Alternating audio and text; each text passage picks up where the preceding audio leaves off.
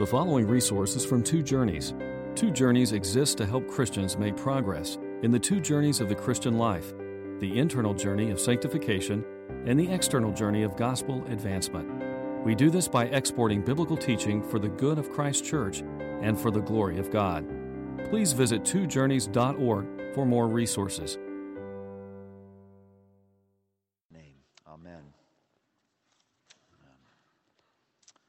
2 Corinthians chapter 6 verse 10 gives a phrase that is much on my mind in pastoral ministry. Sorrowful yet always rejoicing. Sorrowful yet always rejoicing. And recently I've thought to put in the words sometimes sorrowful yet always rejoicing. The reality of sin and death in this world will make the times of sorrow inevitable. But the victory of Jesus Christ at the cross and at the empty tomb is so incredible and infinite in its dimensions that we are told that it will swallow up all death and sin in victory. Jesus was, we are told in Isaiah 53, a man of sorrows and familiar with suffering. And yet, that same book of prophecy tells us that the coming of Jesus brings in an age of joy so unspeakable and so full of glory. It's akin in Isaiah 9 to the time when people rejoice at the harvest and as men rejoice when dividing the plunder. For to us a child is born, and to us a son is given, and the government will be on his shoulders.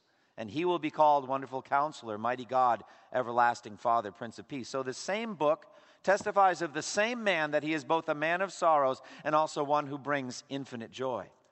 Sorrowful yet always rejoicing. And so when I come to today, Sanctity of Human Life Sunday, I'm sorrowful and yet I'm rejoicing. Sorrowful that legalized abortion is still the law of the land and has been now for 43 years. Sorrowful about that but rejoicing that someday the King of Kings will return and establish a righteous government in which all unjust laws will be gone forever. I'm sorrowful that over well over a million babies were aborted in the United States of America last year.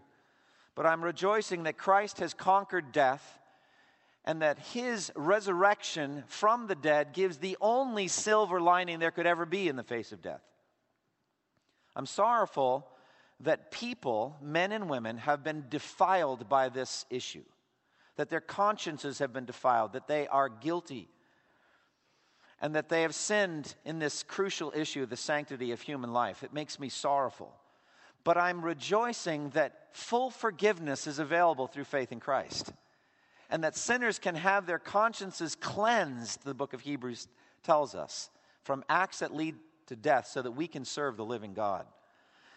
I'm sorrowful that Planned Parenthood continues to operate and do its wicked things. But I'm rejoicing that they have been more fully exposed in 2015 than they've ever been before, and that people are able to see them for what they really are the depths of their depravity. I'm sorrowful that we still have so far to go to see legalized abortion in our nation removed forever. But I am rejoicing that we have through the scripture and the indwelling spirit by the power of the gospel everything we need for life and godliness, and we are fully equipped for the role that we have to play in our country. So we come to Sanctity of Human Life Sunday, and I'm looking at the entire Gospel of John this morning. Uh, they asked me what the scripture reading was going to be, and I said, All right, why don't we read the entire Gospel of John? But we couldn't do that, and so we looked at uh, verses 1 through 14, and I'm not here to preach an expositional sermon on these 14 verses, would love to do it. But what I want to do is use the Gospel of John to think about life, to think about biological life, and to think about eternal life, spiritual life. So that's what we're going to do. Now, when we talk about sanctity of human life Sunday, what does that mean? Sanctity means holiness or sacredness. We believe that human life is special, it's set apart unto God, it's different than any other kind of life there is in the world. We get this from Genesis chapter 1, verse 27 and 28, where we're told that God created man in his own image. In the image of God, he created him, male and female. He created them, and God blessed them and said to them, Be fruitful and multiply, fill the earth and subdue it. So, the sanctity of human life means that God has set apart human life unto himself as his own precious possession. Now, at a key moment in his ministry, the Lord Jesus was asked, Teacher, which is the greatest commandment in the law? Jesus said, You shall love the Lord your God with all your heart, with all your soul, with all your mind, with all your strength.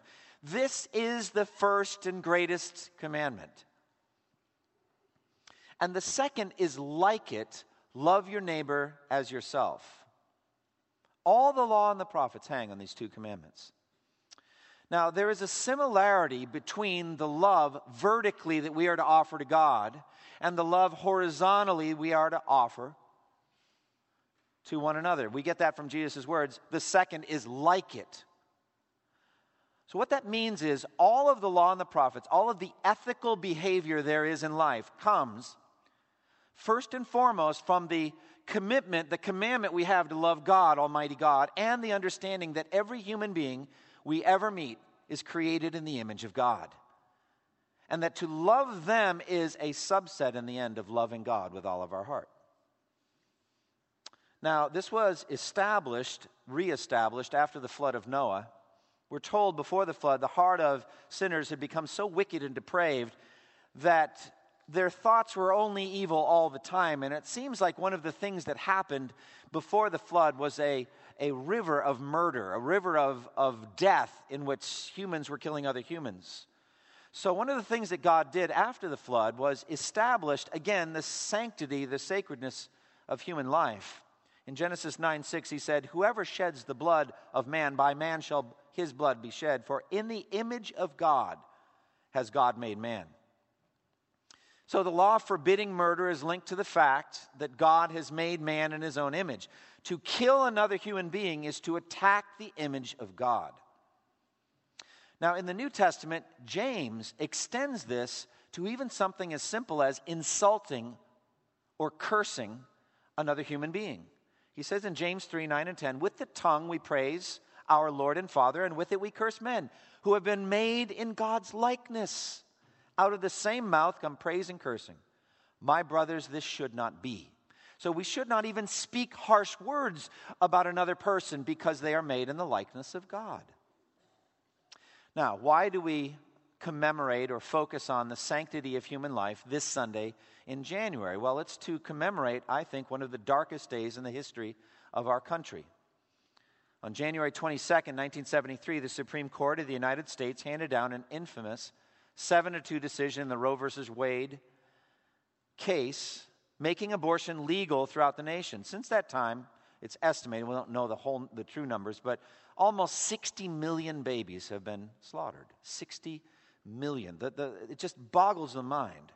So, every year at FBC, we pause to reflect on this issue, and we do so with a sense of, of sorrow, of grief, uh, also a sense of repentance a sense of resolve in prayer and determination in action, and I hope a sense of hopefulness about the future. So I like to stand every year and look back at this recent year, the year in review, and in some ways, the pro life cause has made some wonderful gains. Lots of states passed more and more restrictive laws, making it harder and harder to get abortions.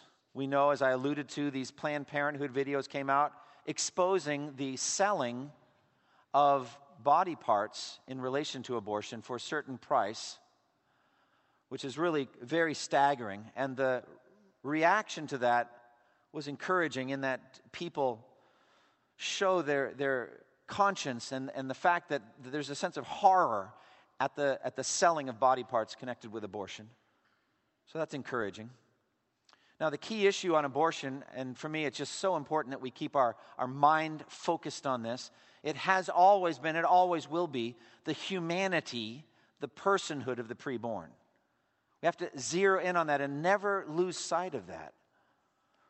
Pro abortion forces have tried a, a, variety of ways to obscure this, like saying that the baby is really a, a fetus, which is just the Latin word for young one, but it's dehumanizing, or even worse, product of conception or massive tissue and that it depends amazingly, and I just have a hard time ethically even understanding this, depends on the choice of the mother in terms of whether it's a person or not. So it's ascribed personhood based on the choice of the mother. And it also engenders illogical weird political slogans, like the one I've heard from a number of even presidential candidates. This one, I, I never fail to boggle at this one. Abortion should be safe, legal, funded, and rare. Just ponder safe, safe for who? And then rare, why? Why should it be rare? If it's just a mass of tissues, then it, there's nothing there. There's no, there should be no ethics concerning this. Uh, it's because we know in our hearts we're suppressing the truth in unrighteousness. And why should Planned Parenthood shrink back from saying that they are selling these body parts? Why would they try to twist it and spin it and hire PR firms and get the politicians to do doublespeak on it? Because they know that they are suppressing the truth and unrighteous and their hearts are hard. In any case, this war against abortion continues to rage, but the truth of the matter is it's still the law of the land. It's still legal to get abortion. And every year, over up well over a million babies are aborted in this country. And so the battle has to be for our hearts and minds. We have to keep understanding biblical truth on this. We have a responsibility in this matter, and we have to win that battle. And so, what I want to do is, I want to zero in the Gospel of John, and I just want to celebrate life. I want to look at life, and specifically Christ, Jesus Christ, as the giver of life. So, I want to begin in verse 1, 1 through 4. If you look at it in your Bible, or just listen. John 1, 1 through 4 says, In the beginning was the Word, and the Word was with God, and the Word was God. He was with God in the beginning. Through him all things were made. And without him, nothing was made that has been made. In him was life. And that life was the light of men. And the light shines in the darkness. And the darkness has not overcome it. Well, the overall purpose of the Gospel of John is to portray, to proclaim Jesus as God, the deity of Christ. And secondly, that the readers of the Gospel might have life through faith in Christ. And then, thirdly, I think, to show us what that life is like. What is the life like that Jesus came to give? So, right from the beginning, we have the deity of Christ established. John 1 1. In the beginning was the Word, and the Word was with God, and the Word was God. And then in verse 14, we have the Word became flesh and made his dwelling among us, and we have seen his glory. And then in verse 17, it says, The law was given through Moses. But grace and truth came through Jesus Christ. So we're, we're not left wondering who John is talking about. Jesus Christ is the Word who became flesh. And in verse 1, it tells us that He was with God from the beginning and He is God. But then it tells us in verse 3 through Him all things were made, and without Him nothing was made that has been made. It's stunning. In the, in the book of Genesis, which I think John is thinking about when he says in the beginning. But in the book of Genesis, we have this statement of how God creates all things. He says, Let there be, and there is. And so God speaks the creative word, and then things pop up into existence. Well, John helps us to look deeper and more theologically, saying, in effect, Jesus was the word through which God the Father made everything. Now, I don't fully understand that. I just know that, as the text says here, there is nothing in the universe that does not owe its existence to Jesus. All things were created by him, for him, through him. All things. And that especially focuses on human life, on life. John gets specific about the issue of life in verse 4. In him was life, and that life was the light of men. There is a vast difference between living and non living things, creatures, living and non living creation. Life itself is a vast, complex mystery. It's very, very difficult to define what is life. But from the beginning of the gospel, the Apostle John makes it plain that God the Father has linked Jesus with life. There is no life apart from Christ. So I mean biological life, and I also mean spiritual life. So let's speak biologically. What do we mean by life when we're talking about biological life? Well, websites and biology textbooks show how difficult it is to define life. Many just tend to list the characteristics of living things that non living things don't have. So, living things are made up of cells.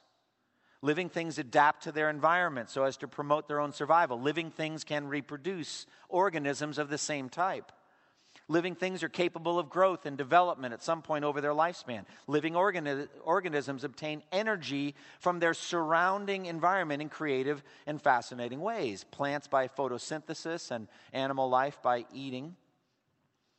And Genesis 1 says that God created every living thing by the word of his power. God said, Let there be, and there was. And so through Jesus, God made everything. So when you think about plant life, vegetation, every blade of grass that's swaying out in, the, in, in, in South Dakota or Montana, in the grasslands out there, Jesus created them. They're created by him and for him every mass of algae in a, in a, in a pond in the Smoky Mountains, or, or a large amount of plankton out in the seas, or every, every coral reef that's teeming with tropical life, uh, fish, all those things were created by Christ and for Christ. And, and that extends to animal life, insect life, but especially to human life. And there's a focus in the Gospel of John, as it is throughout the scripture, on human life.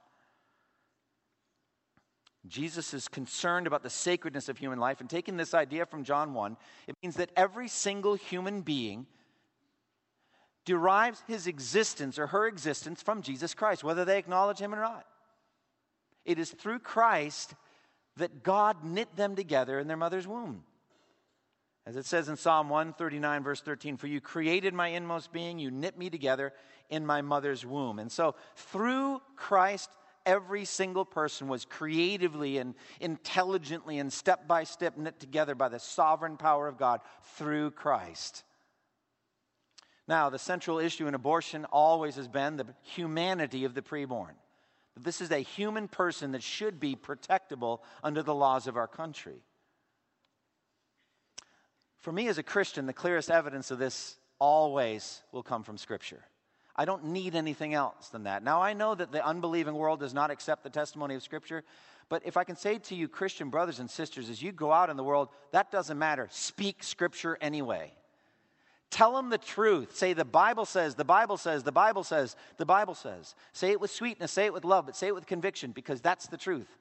And the Bible has the power for their conversion and salvation anyway. It's by believing Bible verses about Christ that they're going to be saved. Faith comes by hearing the word. And so speak the truth from the scripture. So, what scriptures would I commend to you? Well, there's so many of them, but there are two in particular I want to commend to you. The first is in Psalm 51 and verse 5.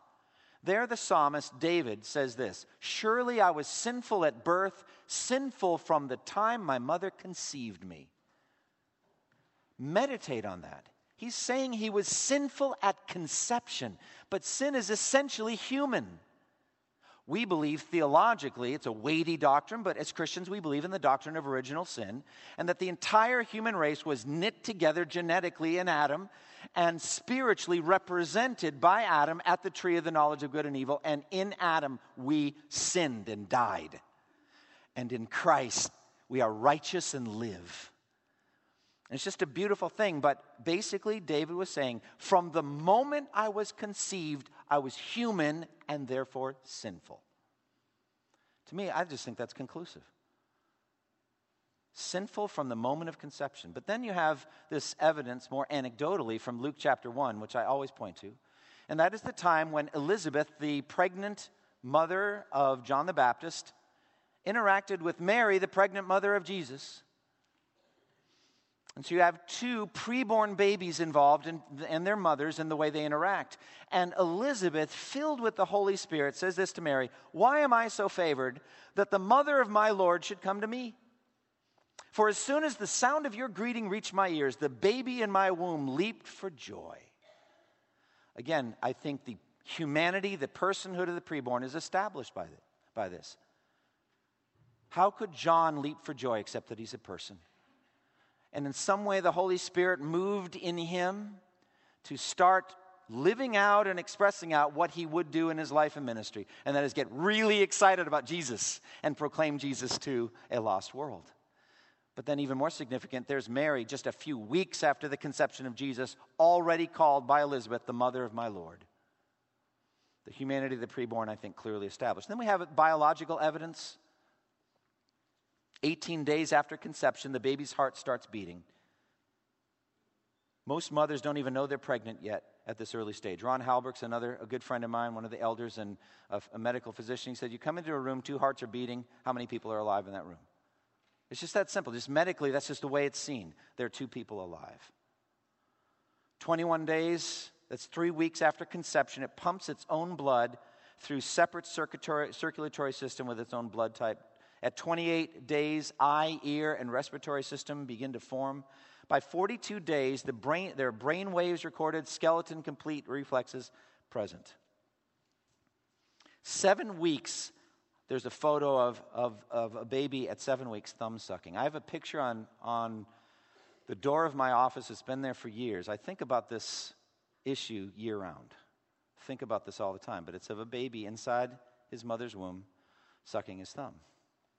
At seven weeks, that's capable of happening. At eight weeks, all bodily systems are present. By nine weeks, the baby squints, swallows, moves his tongue, makes a fist. By 11 weeks, spontaneous breathing mo- movements, has fingernails, all body systems are working. By 23 weeks, there's a 15% chance of viability outside the womb. That number just keeps going up, by the way, as medical science does wonders. Talk about the schizophrenia of all of the work done to save a premature baby. And I've seen it with members of our church. Amazing. And then abortion at the same time.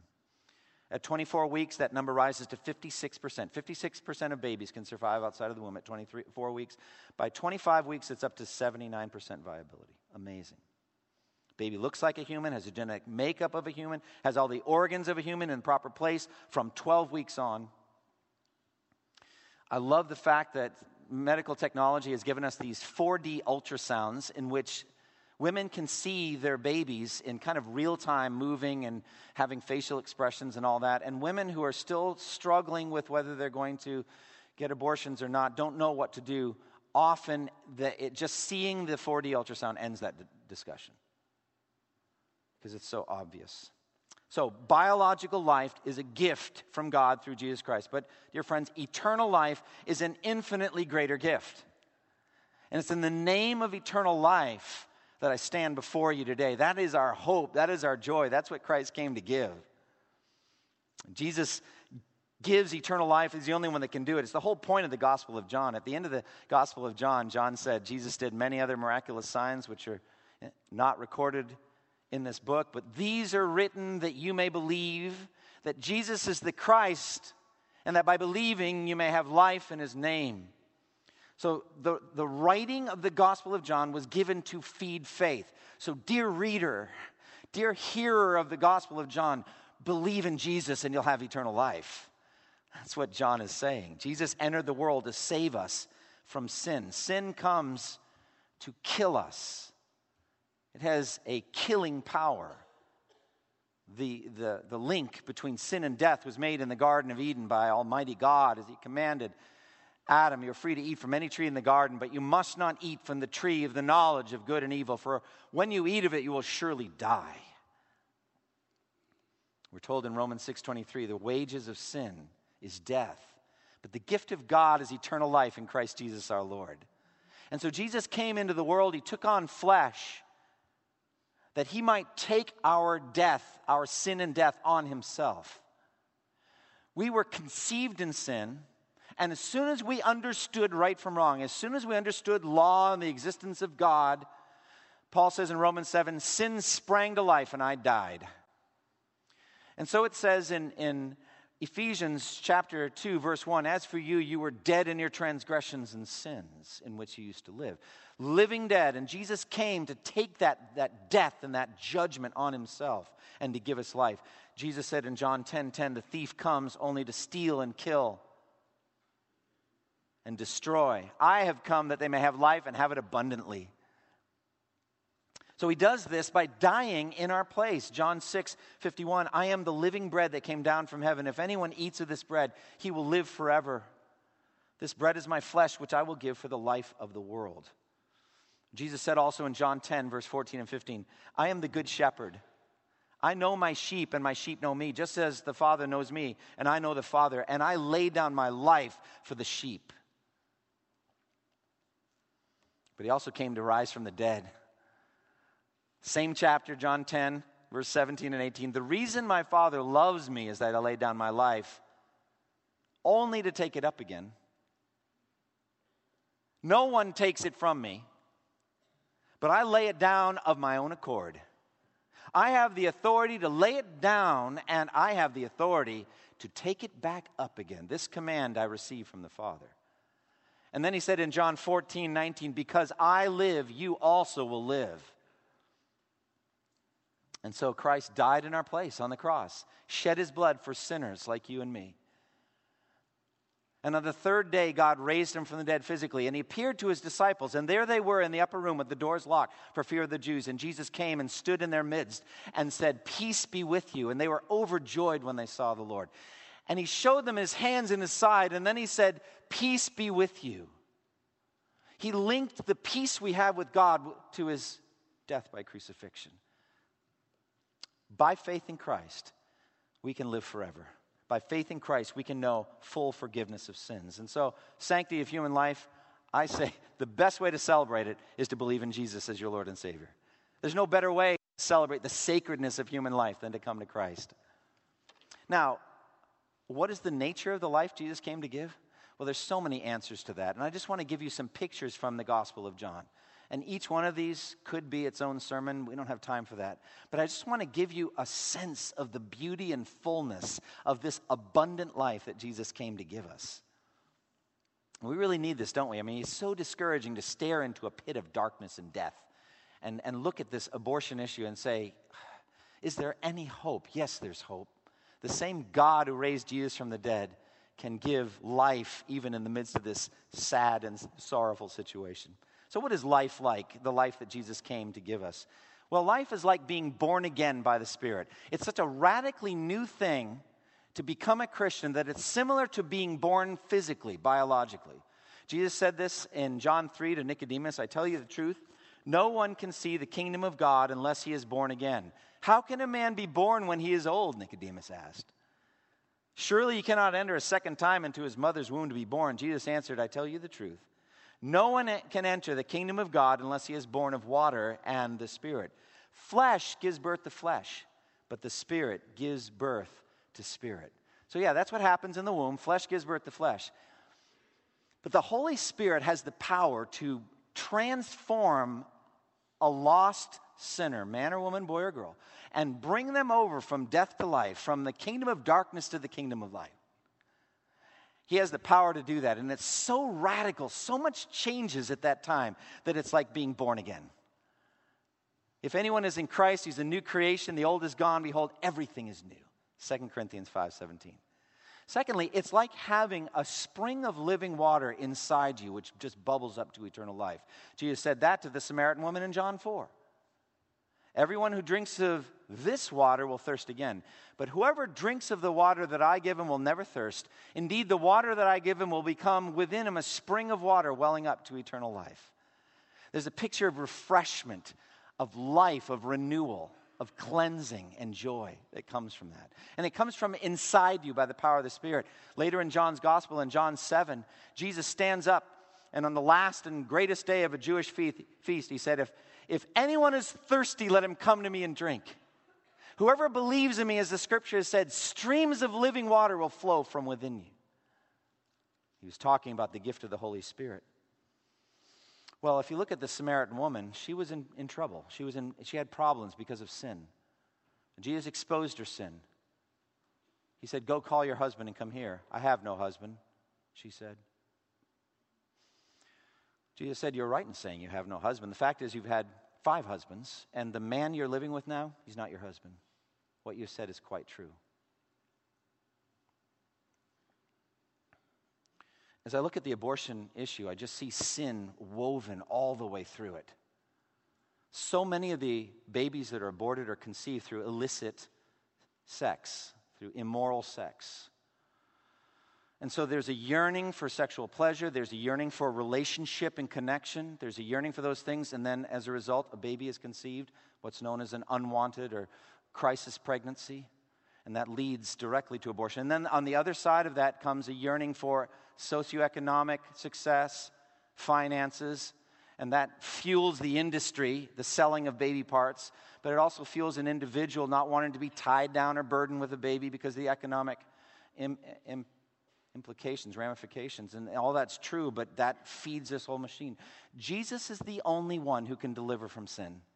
He's the only one who can cover past sins and cleanse our guilty consciences, and He's the only one that can give us power through the Spirit to stop sinning and to live a righteous, godly, holy life. That's what this life is like. It's like the bread of life, Jesus said in John 6, where you can feed on Jesus, on his, in effect, his death and his resurrection. You can feed on it and receive nourishment and life from Christ. And it's delicious and it's a feast and it gives energy to serve God. That's what this life is like. John 8 and 9, Jesus said, I am the light of the world. The life that Jesus comes to give is like suddenly you see everything as it really is. Jesus said in John 8 12, I am the light of the world. Whoever follows me will never walk in darkness, but will have the light of life. And then in the very next chapter, as he's going along, he sees a man there who was blind from birth. And he links the, the concepts together. He said, While I'm in the world, I am the light of the world. Then he spits on the ground and makes mud from the saliva and puts it on the blind man's eyes. And he sends the man away to go wash in the pool of Siloam which John tells us the word means sent. And he washed, and then he could see. And I just wonder if I could have been with that man that day. You want to talk to him and say, What do you see? It's like, how do you even put into words what a blue sky and a radiant sun and green trees and the world looks like for the first time? But the life that Jesus came to give is like that spiritually. You can see into the spiritual realms. Almighty God on his throne, and Christ at the right hand interceding, and a beautiful world that's coming, the new heaven and the new earth, where we will be eternally happy, a life beyond sin and death. You can see these things based on the Word of God. He is the light of the world. And you can see the physical world with new eyes, too. You can see what's actually happening here, what's going on physically in the world. He is the light of the world. And finally, he is the good shepherd. In John 10, the thief comes to steal and kill and destroy. I have come that they may have life and have it abundantly. Jesus came to destroy the works of the devil because the devil came to destroy the work of God. The devil was a murderer from the beginning and a liar. That's what he does. He murders and lies. But Jesus came instead to give us life, and that life is so full and rich. It's like having a good shepherd who knows what's best for you and you're under his protective hand, and his rod and his staff comfort you, and he leads you, and you come in and go out and find pasture, and you lie down in green pastures, and you drink cool, refreshing waters. And surely goodness and mercy will follow you, will actually hunt you down and seize you all the days of your life. That's your good shepherd. He's like, I'm not going to let you be miserable. I'm going to hunt you down and take hold of you until you are eternally happy. That's our good shepherd. Oh, how beautiful is this life Jesus came to give us. So, how can we live under the grace of God in light of this? Well, if I can just stop right now and just speak, if I can, a tender word to brokenhearted sinners. Every time I preach on this, I remember because of some things that happened early in my ministry. Just please remember to preach grace and mercy to people who feel sinful and feel corrupted and feel guilty and want to know is there any possible forgiveness for me? And the more I meditate on this abortion issue, the more I see it touches everybody. Everybody. Certainly, we immediately think about a woman who years ago or even recently got an abortion and just wants to know. And they just can't, she can't shake it and can't stop feeling guilty and can't stop crying. Others maybe a little more hardened, but they still know something's there and they just can't shake it. Mm. And they're hearing this and they want to know, can I be forgiven? The answer is absolutely. The grace of God in Christ is infinitely greater than your sin. And He welcomes anyone who repents and trusts. And He will cleanse all of that sin. But it's not just the women, there are men. When I used to do abortion uh, ministry, pro life ministry outside clinics, I was always stunned by how hard the men were who had arms around women who looked real scared. And they're like moving them through the line and going on to get in there because they wanted the abortion more than she did, it seemed. And so there are men who have impregnated women or who should have provided and protected for daughters or, or others who didn't do it and who should feel guilty. and do, perhaps do feel. Is it possible for me to be forgiven? The answer is yes. Or it could have to do with you're a, medical professional, unlike Walter, maybe up to this point not been committed to life. And you've actually been involved in abortions. And you've seen it and you've actually put your hand to it. And you wonder, can there be any forgiveness for me? Yes, there can be forgiveness for you. Or maybe you ran a clinic. I actually did some counseling this week with a woman whose sister runs a, an abortion clinic. And she was talking to me, How do I witness? What do I say? Tell her the gospel. Tell her the forgiveness that Christ can offer. So there's forgiveness for all of us. And then there's all of us. We live, as I said earlier, in a country that's defined by the people, the government of the people, by the people, for the people. Let's own up to our responsibilities. We have not done enough as a Christian nation, as Christians in this nation, let's put it that way, to change the laws. The laws are still there. And all of us can feel guilty about that. We all feel we could have done more. Is there forgiveness for us? Yes, there's forgiveness for us, for all of us. So we'll start there. Secondly, let's just understand there is a battle to fight, there is work to be done. Let's just be aware of it. I'm, I'm actually surprised. I did research how few Americans were even aware of the Planned Parenthood videos. Apparently, I don't know that much about it, but some lion died at that time, and and that became the dominant story in the news, and there was outrage over the death of this lion. Is that right? I don't know. It's something to do with some lion. And there was rage at the ones that killed the lion, and all kinds of language that went after the one that, ones that killed the lion. But I'm like, where is the outrage over Planned Parenthood? And some progress was made in Congress, but it got blocked in the end politically and by some spin and some other things. There's a battle to be fought. And we need to be aware of this and we need to be willing to be soldiers. You need to be willing at the workplace or in family discussions or with people who don't agree on the college campuses, in dorm rooms. You need to be willing to speak up for life. We need to fight with truth and be willing to be courageous. Have that conversation. Share the scriptures I shared with you and others Psalm 139, Psalm 51, Luke chapter 1. And let's, let's win the battle for the mind. When I was doing pro life ministry earlier on, we did a, a, ministry of persuasion. At that time, Operation Rescue was doing a ministry, ministry of blockade. They were like blocking doors so people couldn't go get abortions. And they were mockingly called by the pro abortion forces Operation Reschedule. Until the hearts and minds are changed, nothing's going to change. And we have in the scripture everything we need to change hearts and minds by the power of the Spirit. We have by the power of the Spirit, everything we need.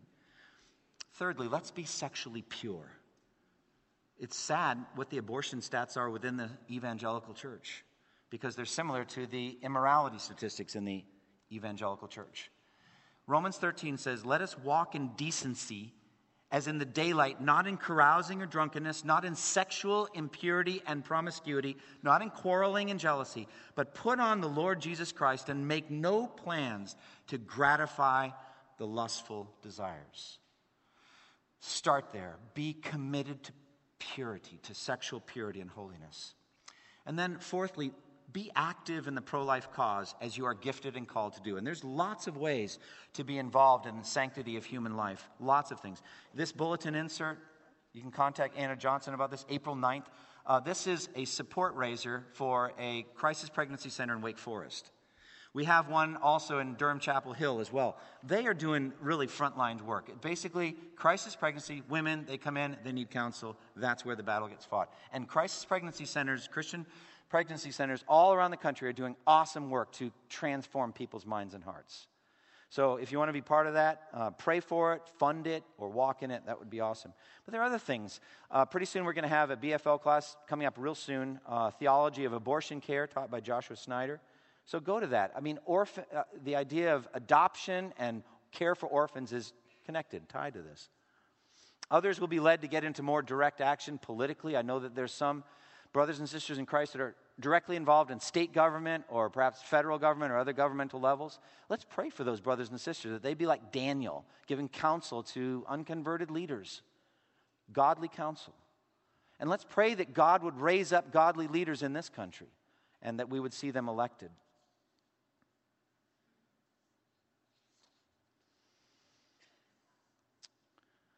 Nathan Ma, I was talking to him this morning, is involved in a refugee ministry, and I would love for you to talk to Nathan about that. Um, one of the ways that we can just be involved in, in upholding the significance of life at every level. Refugee, I also mentioned recently undocumented aliens. This ministry is, is amazing. As I was listening to him in BFL class talking about, you can get involved just one hour, go down to the airport and greet some people as they come. Just say hello and be friendly and smile, if that's all you have time for. And on up in terms of ever increasing involvement with some of these refugees. So Nathan Ma is sitting right over there where you can contact him.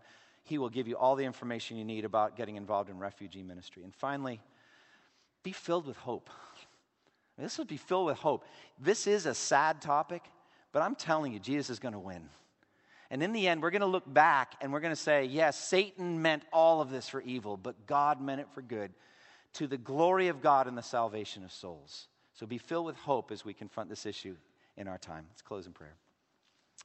Father, we thank you for the time we've had to look at the sanctity of human life and the things we've considered. And Lord, I pray that you would just give us boldness to speak the truth to people who need to hear it, to be winsome and to be loving, but along with that, to be courageous and unyielding, to be really strong in what we believe, and to win life. And Lord, ultimately, to proclaim the good news of faith in Jesus Christ, which is the only hope that we have. So we pray for these things. Give us joy, give us energy, give us repentance where needed, and a sense of your forgiveness. All of this in Jesus' name. Amen. Thank you for listening to this resource from twojourneys.org. Feel free to use and share this content to spread the knowledge of God and build His kingdom. Only we ask that you do so for non commercial purposes and in accordance with the copyright policy found at twojourneys.org. Two Journeys exists to help Christians make progress in the two journeys of the Christian life the internal journey of sanctification and the external journey of gospel advancement. We do this by exporting biblical teaching for the good of Christ's church and for the glory of God.